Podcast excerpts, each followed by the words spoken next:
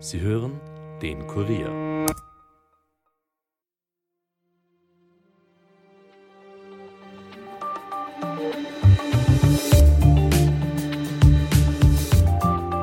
Österreich liegt mitten im Zentrum einer Hitzewelle. Doch nicht alles stört die aktuell massive Sonneneinstrahlung.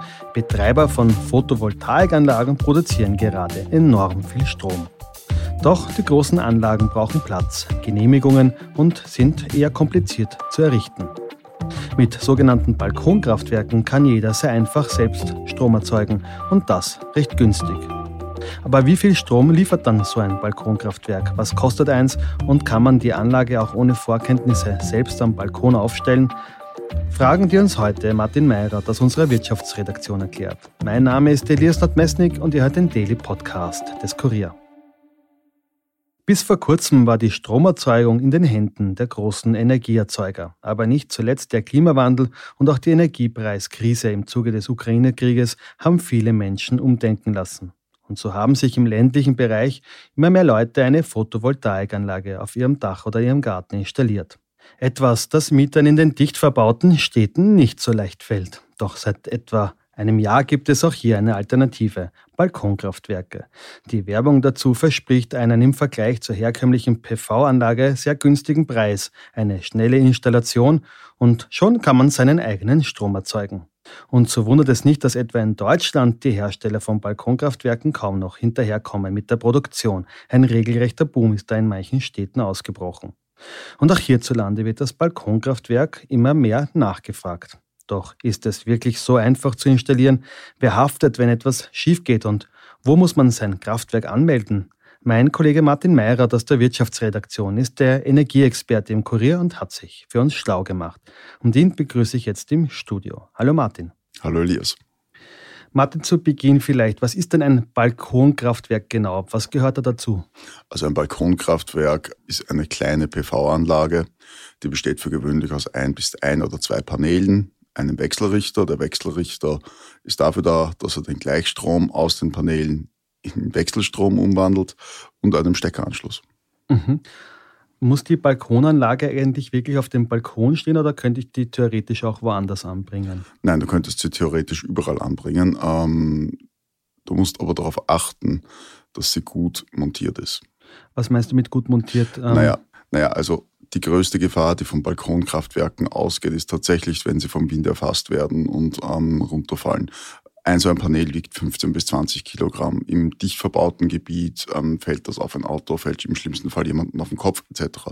Also Okay, also egal wo ich es hinstelle, ich, wenn ich es auf die Terrasse stellen würde, einfach nicht gut. Nur, nicht nur mit Kabelbindern ähm, anbinden, mhm. genau, ja. Okay. Also ich habe dann mein Balkonkraftwerk. Wie viel Strom kann man denn damit eigentlich produzieren?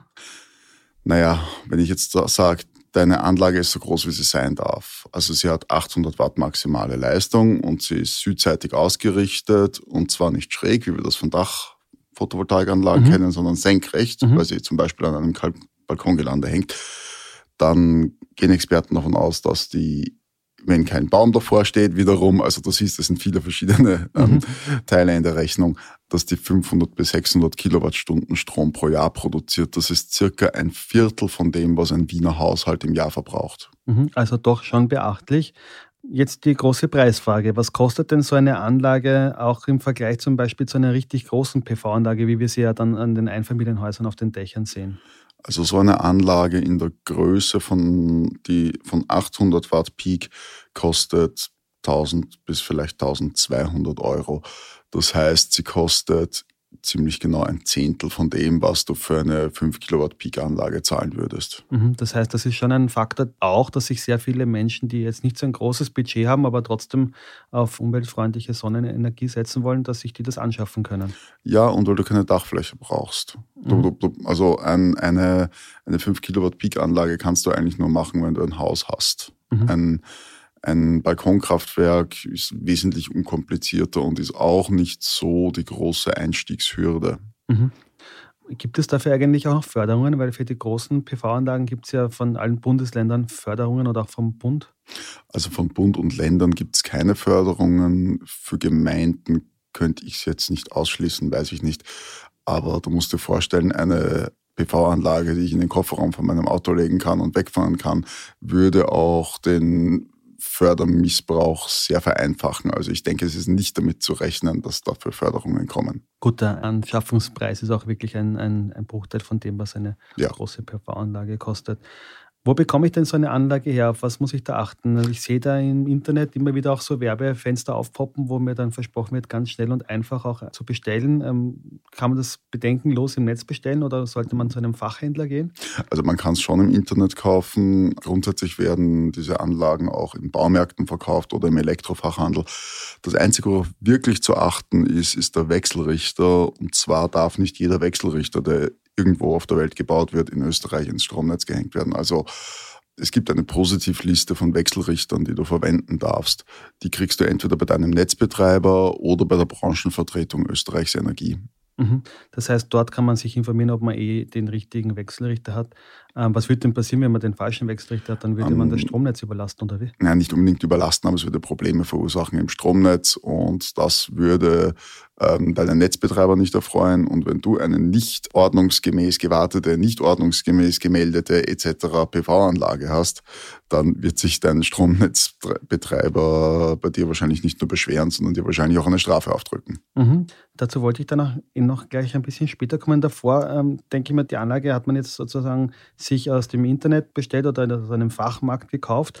Ist das Aufbauen schwierig? Kann das jeder machen? Kann man sich das so vorstellen, wie wenn man mehr oder weniger fast wie ein Handtuch über einen Balkongeländer hängt und anschließt und das war's dann? Naja, also die Montage sollte schon stabil sein, weil wenn dir der Wind in so ein Panel rein, reinfährt, dann kannst du das vertragen. Grundsätzlich musst du keine Fachkräfte beauftragen. Du kannst das Ding auch selbst anstecken mit einem handelsüblichen Schutzkontaktstecker. Es wird natürlich empfohlen, dass man das professionell auch überprüfen lässt oder dass man das überhaupt quasi von kompetenten Leuten durchführen lässt. Sowohl die Montage jetzt als auch den Anschluss, weil auch wenn du eine Außensteckdose auf deinem Balkon hast, dann ist die immer noch der Witterung ausgesetzt. Wenn du die jetzt die ganze, die ganze Zeit hängen hast, ist die Frage, ob es nicht sinnvoller ist, die ähm, dauerhaft fix anzustecken oder fix anstecken zu lassen von einem Elektriker. Mhm. Da ist eben auch jetzt die Frage, was passiert, äh, wenn jetzt doch was passiert? Brauche ich dafür eine Versicherung, die mich gegen etwaige Schäden äh, irgendwie versichert? Also grundsätzlich brauchst du keine Versicherung, um sowas in Betrieb zu nehmen. Ob die Haushaltsversicherung den Schaden abdecken würde, liegt wahrscheinlich an deiner Haushaltsversicherung. Und es ist aber auch die Frage, was passiert. Ja. Also wenn du zu verantworten hast, dass etwas von deinem Balkon fällt, dass, dass, dass jemand das Auto zerstört, dann ja, ist das dein Verschulden in, mhm. in, in allermeisten Fällen. Das heißt, da wird ja die Versicherung so oder so nicht gelten. Und du hast es auch angesprochen. Muss man eigentlich seinen äh, Stromnetzbetreiber benachrichtigen oder muss man sonst irgendjemanden benachrichtigen, äh, wenn man eine PV-Anlage dann in Betrieb nimmt? Muss man das irgendwo anmelden bei einer Behörde? Ja, also Du brauchst keine Genehmigung, aber du musst das melden. Und zwar zwei Wochen, bevor du die Anlage in Betrieb nehmen willst. Mhm. Also du kannst sie nicht kaufen und zu Hause aufbauen und anstecken, sondern du musst melden, dass du vorhast, einen, die Anlage in Betrieb zu nehmen. Und wenn du nicht innerhalb von zwei Wochen einen Einspruch bekommst, dann gilt das als genehmigt. Wo melde ich das dann an? Beim Netzbetreiber. Beim Netzbetreiber. Aber ich, eine behördliche Anmeldung brauche ich eigentlich Nein. nicht. Mhm. Nein, und das geht in vielen Fällen auch online. Mhm. Okay. Das heißt, wir haben jetzt die Anlage aufgebaut, wir haben äh, das dem Netzbetreiber gemeldet, der hat uns das stillschweigende Okay gegeben. Und wie schließe ich die jetzt bei mir an? Also das heißt, du hast es ja schon ein bisschen gesagt, da reicht ein normaler Stecker, den ich dann in, in eine Steckdose stecke, weil ich ja nicht Strom rausziehen will aus der Steckdose, sondern eigentlich reintun. Aber das ist durch diesen Wandler ja abgedeckt, genau. oder? Was passiert, wenn du den Stecker einsteckst, ist, dass du den Strom in das Stromnetz das dahinter liegt, in deinem Haus einspeist. Mhm. Und es ist ja so, andere Geräte hängen ja an diesem Netz und ziehen Strom raus. Das heißt, automatisch wird dein Kühlschrank, dein Modem, was auch immer permanent an deinem Stromnetz hängt, den Strom verwenden, den du ihn dort reinspeist sozusagen. Mhm. Das heißt aber, ähm, ich brauche an der Gegenseite brauche ich irgendein Gerät, das mir diesen Strom auch abnimmt, weil sonst würde das irgendwo verpuffen oder wie kann man sich Naja, verpuffen wird es nicht, weil es das nicht kann. Was du dir vorstellen musst, ist, du hast in jedem Haushalt sozusagen eigentlich permanent Stromverbraucher hängen. Das ist eben zum Beispiel der Kühlschrank, das ist zum Beispiel das Modem. Und die würden sozusagen zuerst mal ihre Leistung von dort ziehen. Alles andere, was du dann noch machst, also du drehst deinen Fernseher auf etc., würde ebenfalls zuerst mal sozusagen diesen Strom verbrauchen. Der Strom, den du nicht verbrauchst, würde abfließen mhm. ähm, ins allgemeine Stromnetz. Mhm. Da will ich dann gerne drauf kommen. Bleiben wir noch kurz bei den Geräten. Wie merkt denn sozusagen, ist jetzt der laienhaft gefragte Kühlschrank, dass ich die PV-Anlage angeschlossen habe und holt sich den Strom dann von der PV-Anlage und nicht vom Energiebetreiber. Ist das so, dass das, dass das Näheprinzip gilt? Das heißt, dass die nächste Stromquelle äh, liefert dann den Strom? Also du speicherst ins Stromnetz, das in deiner Wohnung liegt, also die Verbindungen, die in deiner Wohnung drinnen sind, mhm. Strom ein. Damit wird automatisch das nähere Gerät den Strom dort entnehmen. Mhm. Gut, und du hast es schon angesprochen. Was ist, wenn ich gesetzten Fall ist da überhaupt nichts, äh, keinen Strom laufen habe, alles abgedreht habe, und dann gehe ich ins allgemeine Netz damit. Brauche ich dafür dann einen speziellen Zähler, der das dann auch mit, mitzählt? Wir haben ja immer wieder die Diskussion auch um die Smart Meter. Brauche ich so einen Smart Meter? Und wenn ich das in das allgemeine Stromnetz einspeichere, bekomme ich dafür Geld? Ähm, das sind zwei Sachen. Einen Smart Meter brauchst du dafür nicht. Mhm. Was du allerdings brauchst, ist ein Zähler mit einer Rücklaufsperre, weil was ansonsten passieren würde, wäre, ähm, dein Stromzähler würde rückwärts drehen. Das wäre oh. für dich zwar erfreulich, weil du dann weniger Stromrechnung hättest. Es wäre aber sehr unerfreulich für deinen Netzbetreiber, weil dein Netzbetreiber liefert dir Strom mhm. und zweitens beginnst du dann noch Strom einzuspeisen, also du benutzt die Leitung aber am Endeffekt steht dort ein sehr niedriger Verbrauch und du würdest sehr wenig Netzgebühren zahlen für das, was du vom Netzbetreiber eigentlich quasi mhm. bekommst. Ob dein Zähler eine Rücklaufsperre hat, ist aber nicht dein Problem, weil ähm, du meldest, dass du die Anlage aufstellen willst, dann überprüft der Netzbetreiber oder überprüft nicht. Also obliegt mhm. an denen, ob du einen, mhm. was du von einem Stromzähler hast und fertig. Also das braucht nicht dein Problem sein. Und im Zweifelsfall müsste der Netzbetreiber dafür sorgen, dass der Zähler einfach angepasst wird. Ja, und wahrscheinlich würde er dir einen Smart Meter einbauen, weil ab dem Moment, wo du einen Smart Meter hängst, ist das Problem sowieso nicht mehr gegeben. Mhm. Ja, und was ist, ähm, wenn ich den Strom sozusagen verkaufen will? Rentiert sich das überhaupt? Naja, um den Strom zu verkaufen, bräuchtest du einen eigenen Zählpunkt. Mhm. Und das wäre dann genau dasselbe, wie wenn du eine große PV-Anlage hast, nur mit dem Unterschied, dass es sich überhaupt nicht rentieren würde. Wenn wir sagen, wir reden von einer Jahresproduktion von 500 bis 600 Kilowattstunden, dann ist davon auszugehen, dass du die Hälfte bis drei Viertel davon wahrscheinlich selbst verbrauchst. Mhm. Und für den Rest, der dann noch anfällt, wird sich kein Einspeispunkt rentieren. Also mhm. Das heißt, diese Balkonkraftwerke sind primär dazu geeignet, den Eigenbedarf ähm, abzudecken, beziehungsweise einen Teil des Eigenbedarfs abzudecken, aber nicht jetzt dort sozusagen Geld damit zu verdienen, indem man jetzt Solarstrom erzeugt. Also Geld verdienen kannst du tatsächlich damit nicht und den Eigenbedarf abdecken im Sinne von autark werden wirst du damit auch nicht. Mhm. Ähm, du müsstest sehr genügsam sein und, und nur Strom verbrauchen, wenn die Sonne scheint, etc. Ja. Mhm.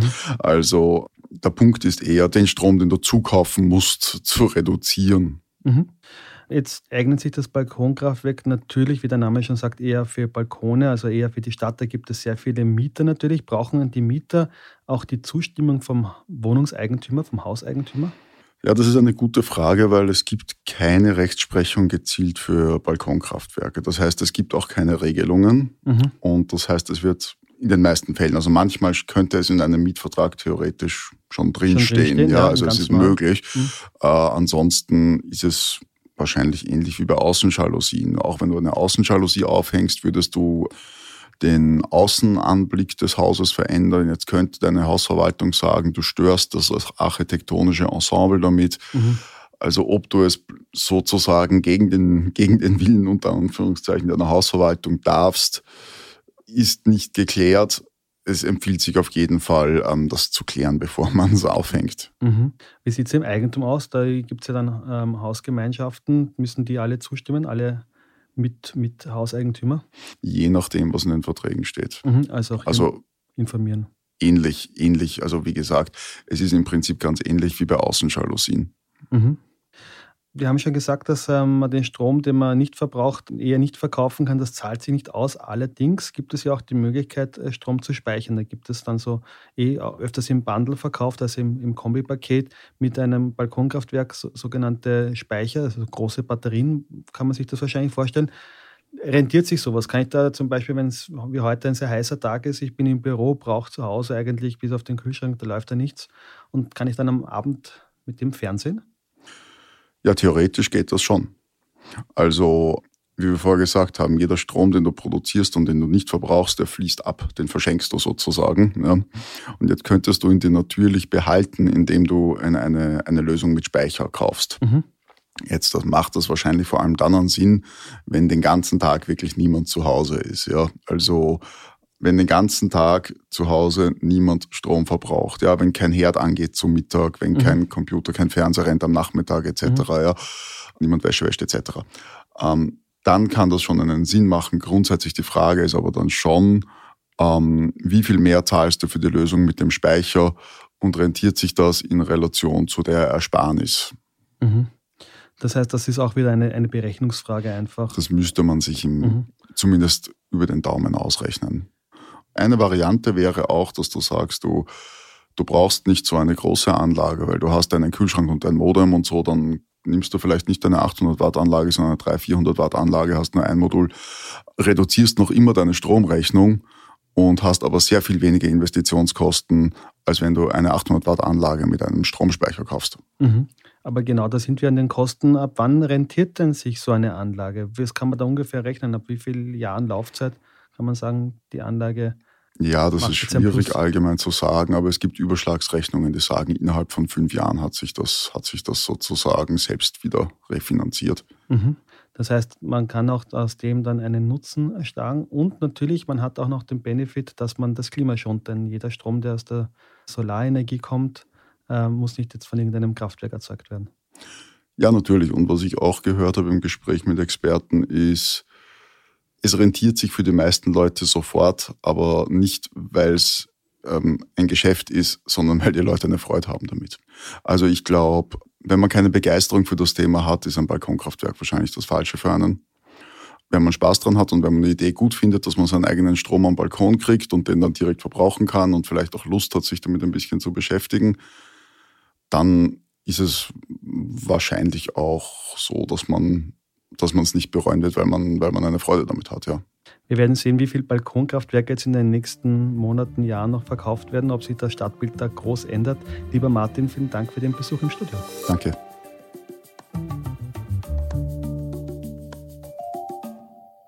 Und wir kommen jetzt noch zu weiteren Meldungen.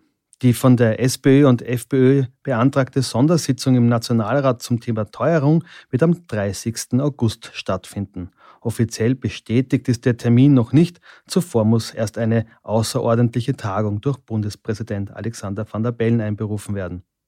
Denn bis 11. September gilt eigentlich noch die tagungsfreie Zeit. Der Formalakt dürfte aber dennoch erledigt sein und die Sitzung damit am Mittwoch kommender Woche stattfinden können. Und die Ukraine bekommt endlich ihre F-16 Kampfjets von Dänemark und den Niederlanden. Das stößt Russland naturgemäß sauer auf. Der Schritt werde zu einer weiteren Eskalation des Konflikts führen, hat der russische Botschafter in Dänemark Wladimir Barbin erklärt. Der ukrainische Präsident Volodymyr Zelensky hat dagegen Dänemark am Montag in einer Rede vor dem Parlament in Kopenhagen für seine lang anhaltende militärische Unterstützung gedankt. Das war's für heute von mir. Noch einen schönen Tag. Ton und Schnitt von Dominik Kanzian. Wenn euch der Podcast gefällt, abonniert uns auch auf Apple Podcasts oder Spotify und empfehlt uns euren Freunden. Bis bald, passt auf euch auf. Elias Nadmesnik over and out.